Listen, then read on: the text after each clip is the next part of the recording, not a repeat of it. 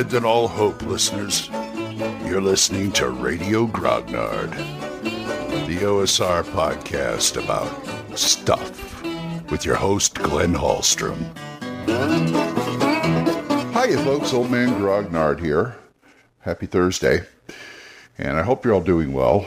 You know, I do these shows in a variety of times in the morning, but it's always in the morning. Although I have done a few in the afternoon, I just like to, you know, get it done, get it out, you know, get it out there, get it ready for the next day, and then be on my way. Not that I'm trying to shortchange you guys or anything like that. It's just that's the way I like to do it. It's top of mind and I want to keep this thing going. You know what I mean? I got a daily show. I want to do a daily show. I'm not going to play around here. So it is the wee hours of the morning right now, around 6:30ish. So I'm a little foggy, but hey, I'm here. I got the caffeine pumping in my veins. So I wanted to talk about different game system. I want to talk a little bit about Savage Worlds today. And I will talk more about that after this. This episode is brought to you by Paramount Plus. Get in, loser! Mean Girls is now streaming on Paramount Plus. Join Cady Heron as she meets the plastics in Tina Fey's new twist on the modern classic. Get ready for more of the rumors, backstabbing, and jokes you loved from the original movie with some fetch surprises. Rated PG 13. Wear pink and head to ParamountPlus.com to try it free.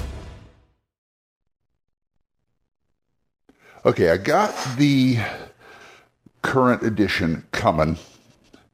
And from what I've seen, changes are rife, but they're all for the better. And I just want to see. I talk a lot about class and level systems like Dungeons and Dragons and things like that because that's what I'm most familiar with. In fact, I would, if I would have taken a poll, I would say most gamers of a certain age, i.e., me, would be the most familiar with the Dungeons and Dragons class and level system and fantasy and magic and all that kind of stuff. But the newer crowd, they're a little bit more they're, a little bit more varied. I'm more varied just because I I'm a stubborn old fart and want to see different things and see how different things work. You know, back back way back in the day in my late 20s, early 30s, I want to say. I got into champions for 12 years. That was different. That was way different. And there are just things like that. You know, it happens. So you get a better experience, you get a wider variety of games. You do. There are some games that are totally incomprehensible to me, and there are some games that are like falling off a log, like D&D and others, like Champions. And some I just scratch my head at. I'm looking at you. I mean, it's I like linear. I like linear stuff. That's why I like Champion so much because it was a linear progression. DC Heroes was similar. I just didn't I wasn't able to get into it as much as I wanted to. I wish I would have. Marvel is good as long as you stick on the chart because I like things pretty much laid out in front of me. Just to me, the rules are there to facilitate running the game not to be a game in and of themselves, if you know what I mean. And I think it's funny that people people think it's funny that I like something like Savage Worlds, which to me is not complicated. But there are things in there that can complicate it, if you know what I mean. But at the same time, I'm all for modular, so I'm not afraid to throw stuff out. And to me, Savage Worlds is fast, furious, and fun, like they say. But what gets me is there's different there's different mindsets to the different games, like especially stuff like Champions or a Universal System, where they use one die, one type of die, a D6, or a, or there's percentile games out there like Call of Cthulhu, which are good too, and that makes it even easier for me I'm not one who dwells on probabilities and things like that and bell curves and stuff. I still think 3d6 and champions is pretty good. some people say, "Oh, that's wrong. The bell curve. They should be like different dice and stuff." No, no, no, no, no, no. Just one die to rule them all. That's cool. Now, Savage Worlds has the other dice, which I like, but they have a unique way of doing the dice. Going by dice type, I think, is great. I think it's a stroke of genius. Uh, dice pool games, I guess this could be a dice pool game. I don't know. But dice pool games are all right too. I mean, Star D6 Star Wars is another one with all D6s, which is it is a to me it's a traditional dice pool game because you're dealing with pools of dice rather than dice themselves. But I do like the fact that that Savage Worlds does this thing about starting go from D4 to D12 in abilities, and you're dealing with the die, not what's on the die. I mean, you are when you play, but I think you know what I mean. You're tr- and as much as I hate to to do like difficulty numbers and such, I'll do it for I'll do it for certain games if it's in. Tr- okay, try and follow me on this. I will do tests. I will do difficulty numbers that the GM has to set if they're one generalized, like okay, a hard thing is over five, or an easy thing is over five, a hard thing is over twenty, and da da da da da. So it's easier. It's just I can go. I can look like 5, 10, 15, 20. Okay, fine, no problem. And if it's intrinsic to the game, I think there are some time. I think a lot of times in the earlier editions of D and D, and the current one, I, you asking me to set a difficulty number, and I just I, I it feels redundant. It, it really does. Being a child of the earlier editions of D and D, where you just dealt with stat rolls, saves, and modifiers to those. I think the advantage disadvantage mechanic is great. I just don't. I, I'd rather just do plus or minus things. And those are the kind of things I can do on the fly. I can't. I had trouble with some games where it's like, oh, you put you must put a difficulty level on this, and they wouldn't give you any guidelines on it. You got to have guidelines on stuff.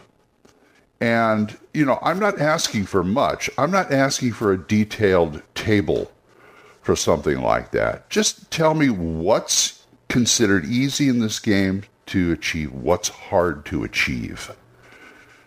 So that's all I need. So I can look at it, eyeball it, and go, okay, go. I'm going to make it this. The Index Card RPG is great on that too, because they tend to set whole scenes up with a target number.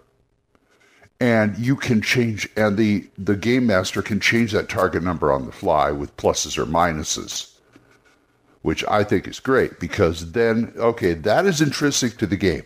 I can deal with that.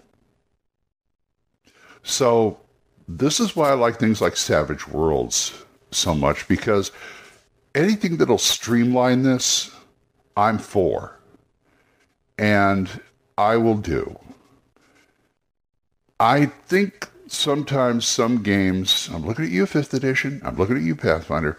Well, Pathfinder just tends to complicate stuff. But, you know, 5th edition and other games like this, they streamline, it seems like they streamline in the wrong places and they kind of make up for it by complicating something else.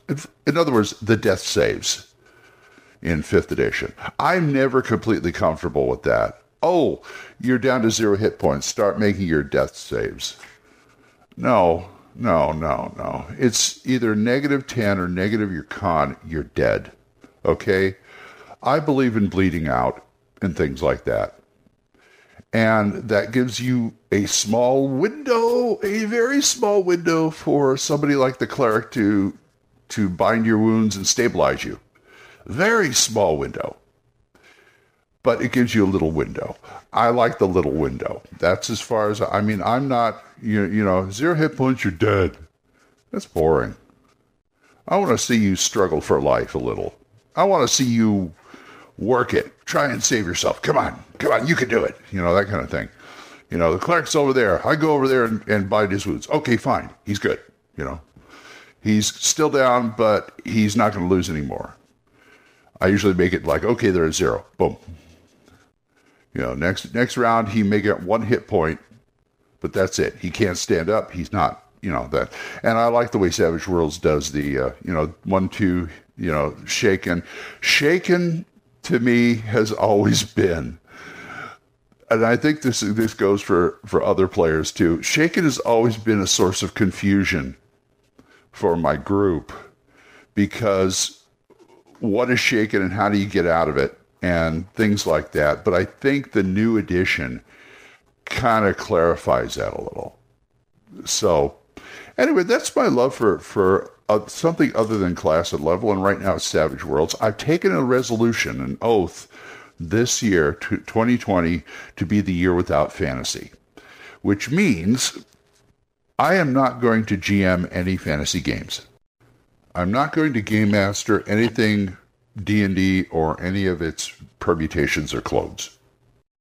That doesn't mean I won't be playing in fantasy games. I mean, I've always, you know, somebody's always running a fantasy game.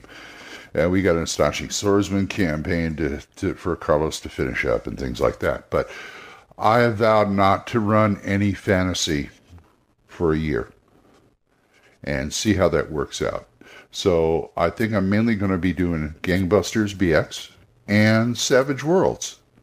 With some other things may mix in the mix. Nice thing about Savage Worlds is it's a generic system, so I can run a lot of stuff in it. So, but I won't be doing any fantasy stuff, which is weird because some of the modern stuff has fantasy, has magic in it. I was trying to avoid the magic thing, basically. I think I'll do a lot of pirates. I don't know. Anyway, I'm going to go start my day. So, if you want to talk to me about this or anything else, oldmangrognard at gmail.com, or you can drop me a voicemail at Anchor. We are monetized, so as little as 99 cents a month, you too can help support this program, and I would thank you.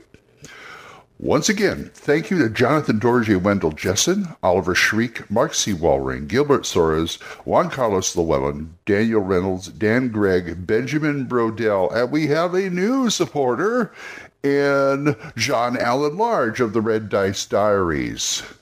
Thank you so much. Thank you, John. Thank you, everybody. And don't forget Dan Gregg's The Yung Grognard Podcast, Y U N G, and Mark Walring's The Yawning Owlbear. So, until I see you folks next time, keep the dice warm, and I'll talk to you later.